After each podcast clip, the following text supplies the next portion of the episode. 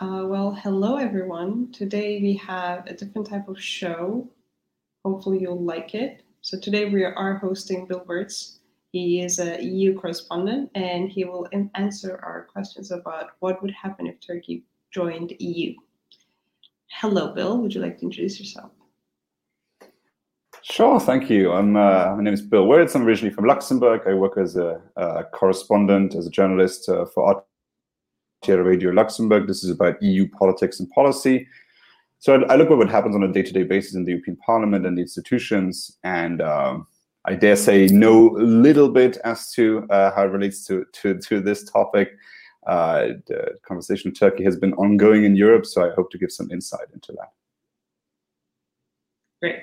So this week, unfortunately, we don't have, we don't have Barış, but we have another person who's working on EU since uh, Barış is a big fan of the EU, but I guess they won't be on the same side on this matter, especially.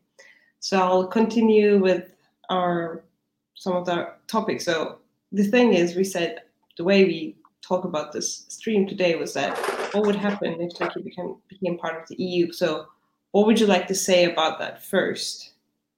Bill? Yeah. So first of all, um, it's not it's not the first time we have that conversation in the European Union. Obviously, I mean, Turkey has been a, a, an accession candidate for quite a while now, and uh, and the um, I think in order to understand, and I think it's fundamental in order to understand the background as to what it means for Turkey to join the European Union, if it ever were to do so, is um, how did the mentality in Europe towards Turkey change? So if you, I think a good moment in time uh, would be the year 2005. Uh, if you look back at 2005, you have different supporters and opponents towards the accession of Turkey. So Germany, um, from the get-go, backed a modern Turkey in the European Union, is what they called it.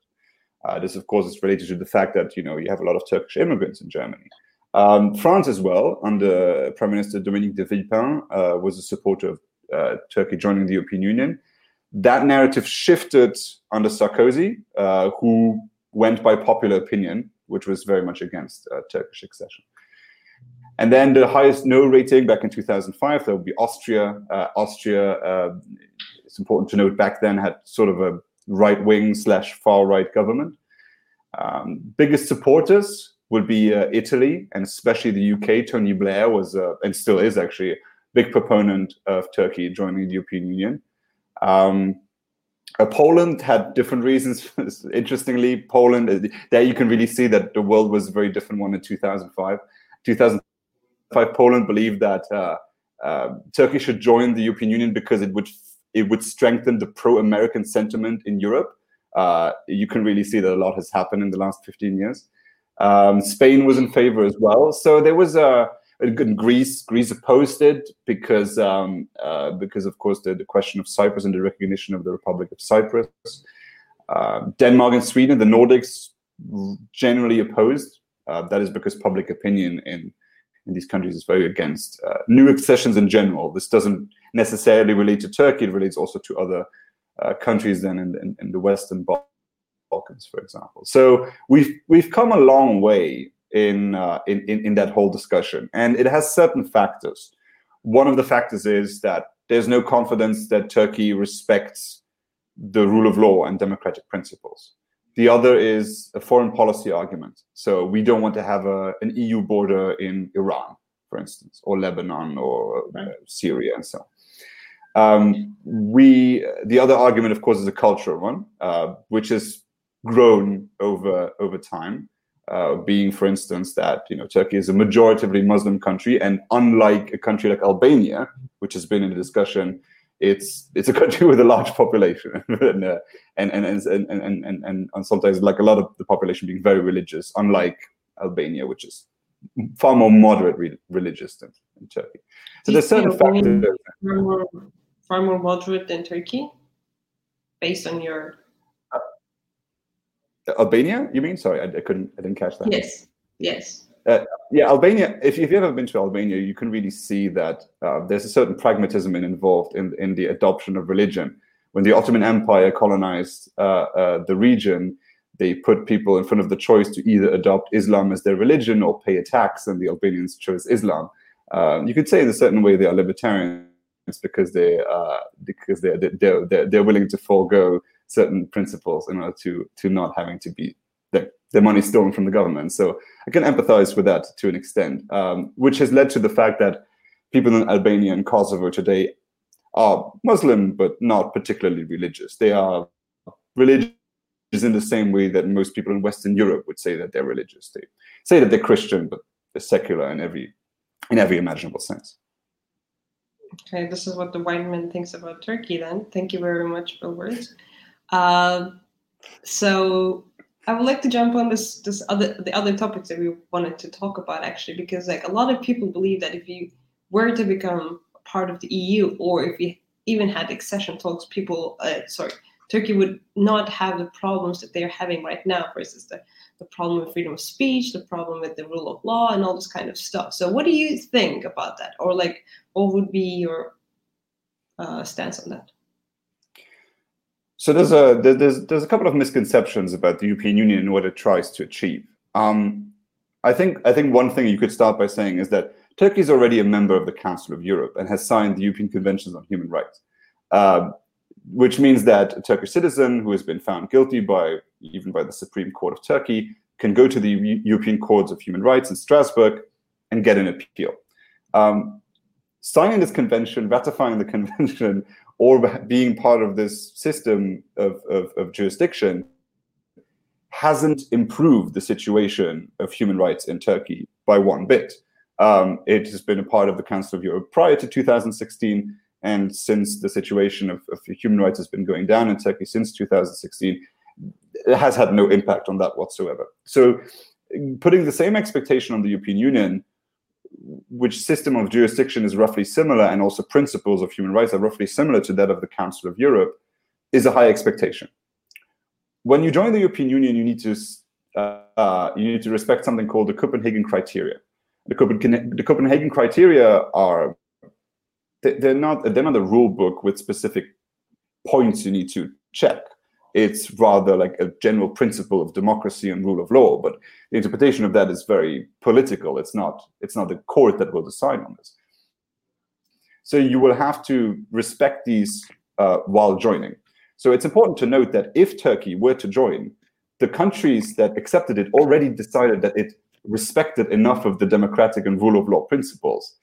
Thereby it wouldn't be a problem by the time it joined right? So if you expect to for turkey to join the european union and then for improvements to happen well the european union expects you to do these improvements prior to you joining in the first place.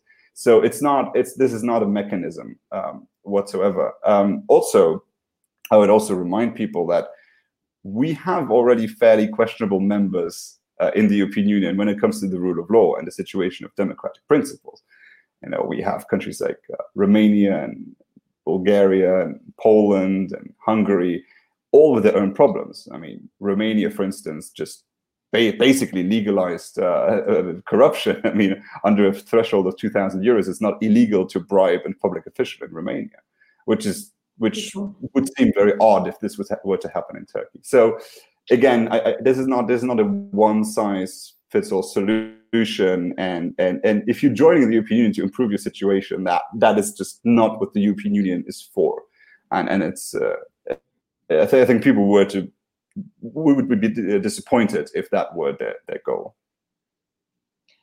Um, then the libertarian part of me asks if Europe is not their institutions and if, if Europe can't even, uh, let's say, force their own institutions on the member states, what is it for?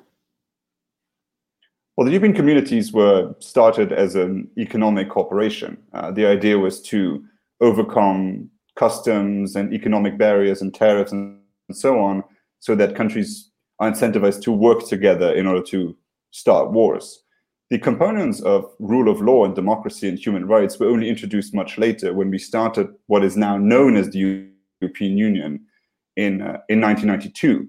Um, so that is a fairly recent development and, and, and one that was only introduced as a principle, especially leading up to the enlargement of the EU in 2004. So prior to, to uh, prior to 2004, the Czech Republic, Hungary, Poland, all were not a member. We, um, after the fall of the Berlin Wall and the fall of communism, either we push these countries away by not accepting them in the, into the EU, which means that they might go, they, they might stay with Russia, or uh, we accept them into our our, our midst. Um, and in order to underline the necessary changes that had to happen in these countries uh, post communism, these fundamental principles became more important and these criteria became more important. But they were never, they, and but these countries were already becoming more liberal. Uh, it was sort of understood that this was the case. It was these criteria and these systems were never made for to make a country more liberal. It was never designed for a country the size of Turkey and the history of Turkey to to like to, to, to get improvement and to release political prisoners or whatever the, the priority may be in Turkey. It was never designed to do that. Uh, so again, it's a big expectation from an, an organization that's not really designed to to fulfill this goal. Correct. I think that actually answers a lot of people's questions about at least uh, they they losing their hope towards the EU and the EU institutions. Why they're not helping the deterioration of different institutions in Turkey. But I guess that kind of explains why EU cannot do all that much about Turkey's situation right now. We, we are we i mean we can not even do much about the situation of our own members. You know we have something called the article 7 procedure where we sanction where we can sanction member states if they don't respect rule of law principles. So this is when the question of hungary. So hungary has considerable free speech problems right now. They make it difficult for journalists and universities to operate but the only thing the european union can actually practically do is take their voting rights away in the european council that is really the only thing you can do there have now been tries to link EU money to rule of law principles, but we're miles away from even being near to accomplishing that. So again, uh, yeah, it's, uh, it's, it's not it's not even it's not a UN peacekeeping mission, and, and that one's already pretty inefficient. So uh, so yeah. All right, fair enough. Um, so I would like to ask you a couple of questions, like, what if Turkey became a member of the EU in mid 2000s? Well, what are the things that would practically change for Turkish citizens, people living in Turkey? Wow. Um, so okay, so practically, uh, so so there's a couple of things that that happen when you join the European Union. Um, first of all, you become a member of the region which in which you can freely move. Now, I would like to make a distinction for people to understand that there's a difference between free movement and the Schengen Agreement. There's often some confusion about that. Free movement means that you can live and work in any of the EU member states, including also some associated, mem- uh, associated members such as Liechtenstein and Norway and Iceland. Um, Schengen means that this is a treaty that you can also join if you're not part of the EU, which, for instance, is something that Switzerland has done, which gets rid of customs uh, control. So that means that there's no border. You can walk from Lisbon to Tallinn without answering the question business or pleasure. Uh, right. So, um, but joining these is, is, is a normal procedure for joining the European Union, but it's not un, it's it's not practically happening immediately. So even if so, let's say Turkey would have joined at the time that Romania and Bulgaria joined in 2007. Right. That's still not for granted that you would have the right to freely live in Paris even by today because um, Croatia joined in 2013, and freedom of movement can be blocked by member states up to seven years after the country joined. So the European treaties allow you to not allow these citizens, even though they are EU citizens, to, uh, to, to, to go, to move freely and work freely.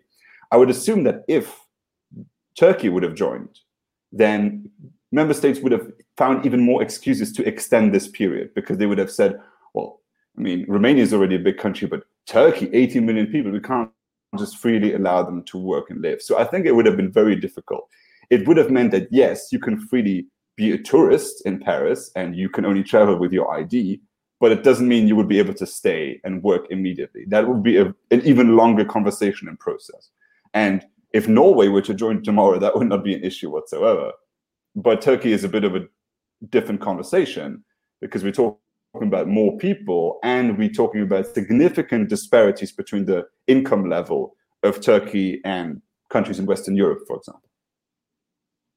I see. So we have we don't have Barış today, but he's his comments are here. He is one of the biggest tax burdens for the EU citizen, and he knows himself.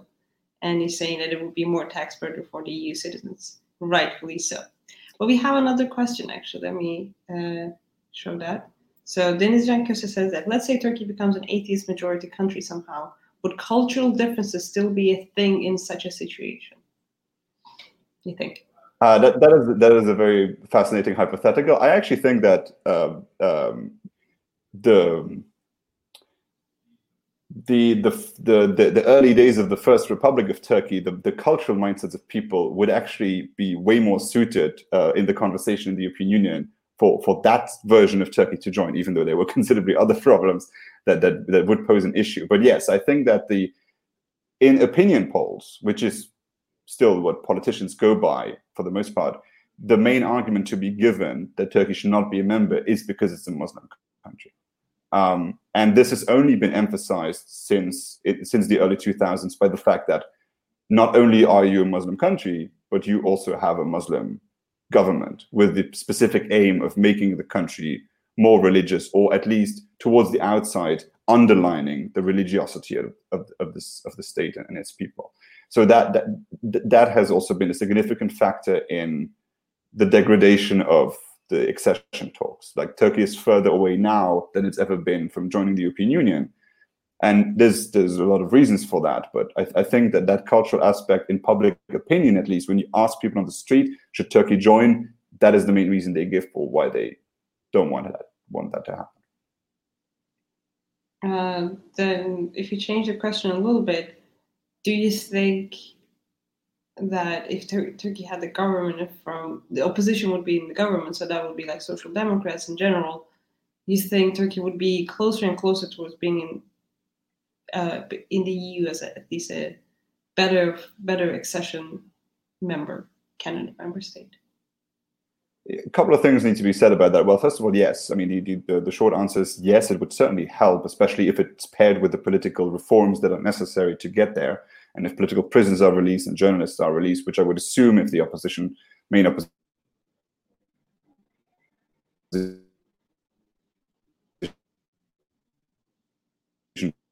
party went happy uh, to Sorry, I was cutting out there. Yes, a little bit. Go ahead. Sorry, sorry that, that, that took a while to to get back up. Sorry, uh, technical problems in the days of, of Corona. That's just that's just how it goes. um, yes, and, and I think the other thing, the other consideration why some people in the European Union wouldn't want Turkey to join is because Turkey is actually a very conservative country. Right, people vote towards the right, and if the Social Democrats were in charge, I think many many people in, in Europe could find an easier way of working together with the, the ruling party if it were to be a member of the European Union. So, so yes, that that that, that that's of course uh, that's of course uh, a consideration that goes with it. But then, of course, there's other two aspects to joining that I assume would also still pose problems under the Social Democrats. I, I don't know. I'm not an expert on the internal polit- politics of Turkey, but the relationship with with with the, the Kurds and then the independence of the Republic of Cyprus. I think those main in, in, in charge. And yes, that that uh, it would still not be an easy an easy uh, an easy conversation to have. Uh, I remember as a kid, at least, like uh, in in the first half of 2000, Copenhagen criterion Cyprus issues, the main things that we couldn't be part of the EU, and those things are talked about in a way that they're almost like evil plans comes coming from the West that they, they're trying to uh, cut the ties between Turkey and the West. Uh, so, what are these criteria, and what do you think they are for, or like, do you think they're useful or not?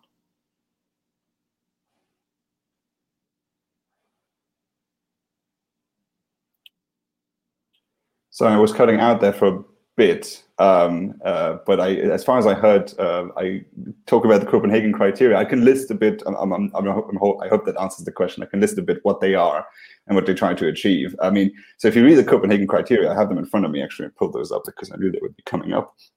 Um, it is so you have political criteria. Political criteria: the stability of institutions, guaranteeing democracy, the rule of law, human rights, and respect and protection of minorities. Right. So again, these are general principles. The Copenhagen criteria don't go further than that. And then you have, at least in the political realm, then you have economic criteria, a functioning market economy, and the and the capacity to cope with competition and market forces.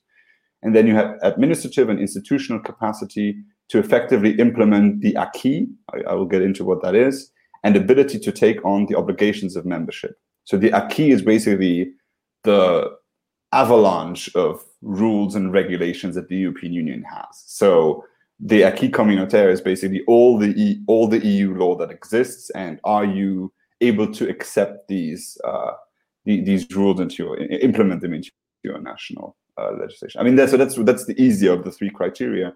The other one is fairly arbitrary. I mean, ultimately, it's the countries that have to vote on your membership that need to decide whether you are apt to to join you have to understand that in the European Council, the European Council is the body that represents the member states. So it's either the prime minister or the president of that country that sits on the European Council. So every country has one vote. Um, if one country says no, it means that a new country cannot join the European Union.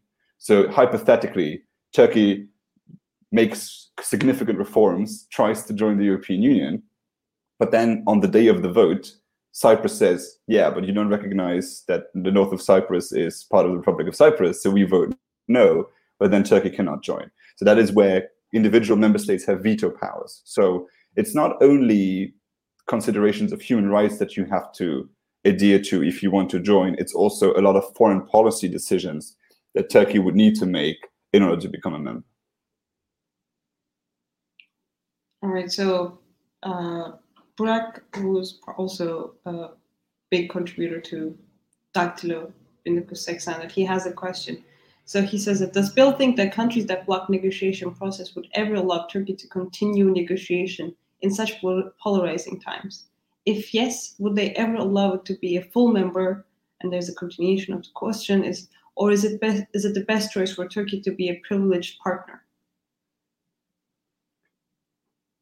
I think to, to, towards the second question, I think uh, for for the situation that that answer would be yes. I think the situation of Turkey right now is preferable to what would happen if Turkey were to gain the trust of members and become a full member. We have made the experience in the European Union that a country that exerted the correct criteria to become a member changed later on because governments change.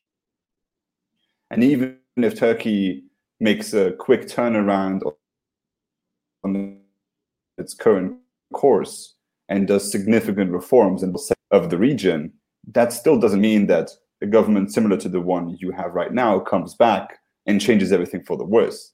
And then the European Union is stuck in a situation of a country that goes fundamentally against its own principles and would, for the first time, maybe even need to decide to kick a country out with all the ramifications that, that this would have.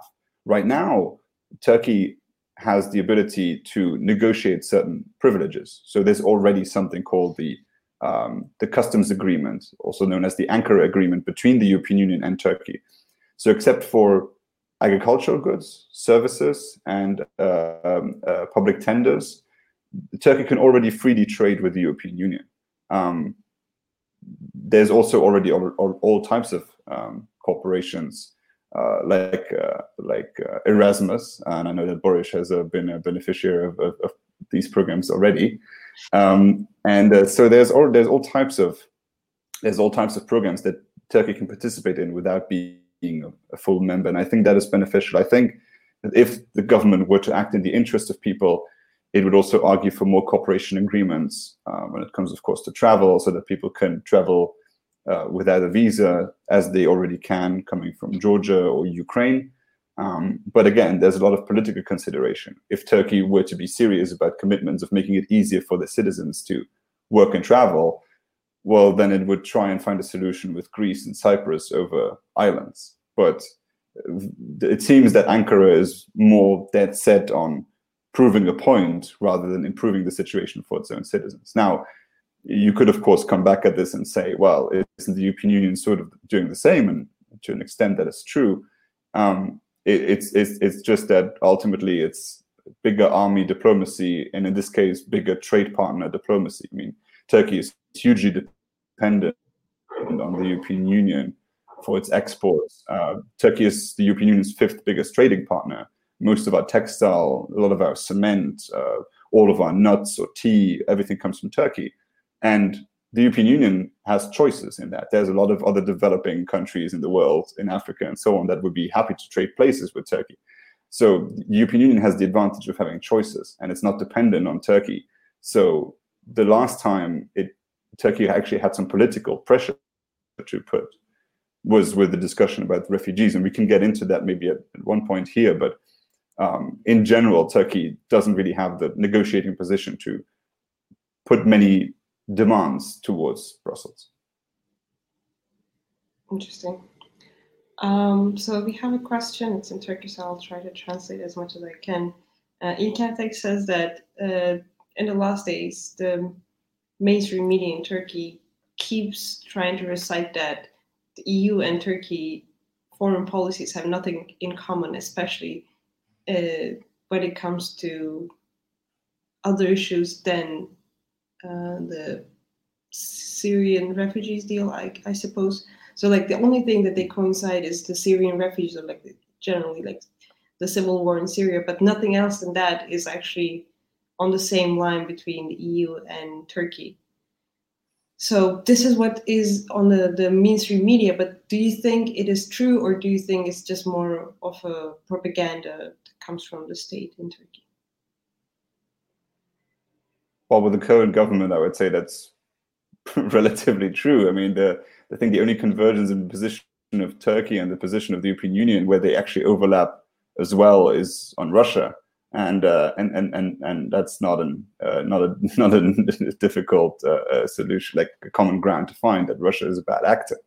Uh, but apart from that, there's there's really no convergence, and I, think all you need to do to understand this is to to follow the debates in the European Parliament and see what some of the European leaders are saying about Turkey these days. You, you do have mainstream parties um, talking about Turkey as as as the way they would talk about some of the really bad actors in the Middle East. I mean, it's really gone to a point where Turkey has shifted from a promising trading partner to, hey, um, I know that we have other things to discuss today, but we need to talk about this Turkey, this this this Turkish problem that we have in our region.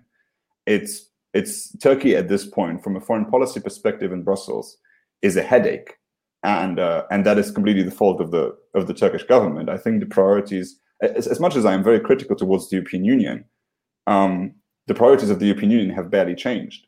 Um, it has changed slightly with the question of refugees, and even there, uh, Turkey and the European Union are not even getting along anymore uh, on, on this issue. Um, it, it really is it really is a considerable shift, particularly since 2016, of the Turkish government um, that is unwilling to um, find common ground in, in, in, any way whatsoever. And I think on foreign policy, where, by the way, the European Union does not have a common foreign policy where it needs to agree unanimously, um, the, Turkey joining the European Union would also make things a lot more difficult um, because the European Union generally tries to work together with the United States on many foreign policy issues in the region. And I'm pretty sure that's not exactly what the Turkish government is is dead set on. Fair enough, but also, I mean, I'm also trying to follow the the EU meetings and all these things as well. And I also have friends who live Turkish friends are living in Greece, and it seems like there's a huge escalation that comes from Greece against Turkey, but in Turkish media we don't see any of that. In a way, it seems like there is a general movement against Turkey that's been going especially um, more and more heated up during the last couple of weeks, couple of months maybe, and those things they don't we don't see the reflection in Turkish media or even the Turkish foreign policy or even in the uh, domestic policy. I think that I mean we have our fair share in Europe of conflicts that are very old. Um, and a lot of conflicts that nobody really knows much about. I mean, uh, Slovenia and Croatia still have a border dispute over islands and sea uh, sea territory, but nobody talks about it because these countries are not actually serious about what they will do to win that fight. But if Greece is uh, dead set on um, uh, escalating the situation with warships, well, then it becomes a European issue, and Greek has now requested a special European Council summit in which they want the member states of the European Union to address the question of Turkey. Um, now, I can't speak to the intricacies of the relationship between Greece and Turkey. My general understanding is that the, the, the agreements between Turkey and Greece are fairly old. They date back to the, early 20th century, and they might need an update because I can understand to a certain degree that a country like Turkey says, hey, we need enough space for our ships to navigate around. And the, the, the island, the Greek islands, are fairly close to the Turkish coast. But on the same hand, um, if the moment that Ankara makes a statement about we need to all come together to find a solution, but at the moment that they're making the statement, Turkish ships are still navigating in the waters that Greece is trying to get them out of, well, then the goodwill is very questionable. Um, it's a bit like if I'm being told that I'm trespassing, but I'm saying that everything is all right while I'm still standing on your land. It doesn't sound very serious. Right. Fair enough. Um, so we have another question. I think it's kind of interesting. So in the last enlargement in 2004, Cyprus accepted as the member state and the whole process afterwards. Do you think that process is feeded into the anti-democratization in Turkey, or do you think Turkey was already going towards that direction, but not being part of the EU, or even not even really in the accession talks, made it faster? I, I can't speak exactly to the details of, of the influence of, of Cyprus. In general, the influence of Cyprus, Cyprus isn't considerable. I mean, there's only six members of Cyprus in the European Parliament. The uh, Cyprus, uh, the president of Cyprus is a pretty insignificant member of the European Council. He's rarely heard of, and he generally sides with Greece on on, on all financial budget issues and so on. It's it's not really an important country. It's it's actually the last time Cyprus was big in the news in the European Union is during the financial crisis when we thought we'd had to bail them out, and then later on when uh, Germany and France said that it's a tax haven that we need to root out. Other than that, Cyprus isn't of particular uh, concern to most people in, in Brussels.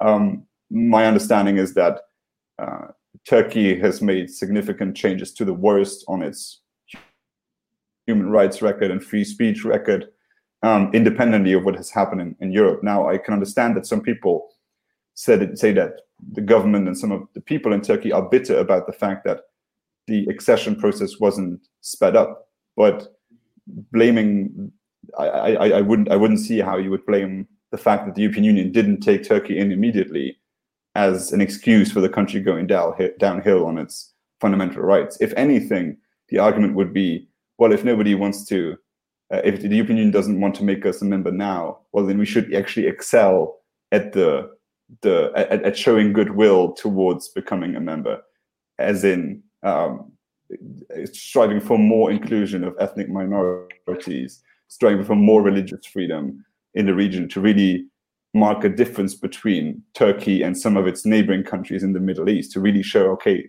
this is a different country. But Turkey has done the exact opposite, and I think that that's really the reason to blame. I, I, I see a lot of fault in what the European Union uh, European Union does. I also believe that the refugee deal uh, that that the European Union concluded with Turkey was an absolute mistake and exerts some and, and, and displays some, some of the worst instincts of European politics. But the situation why Turkey can't join the EU on it on an institutional level is completely the fault of Turkey.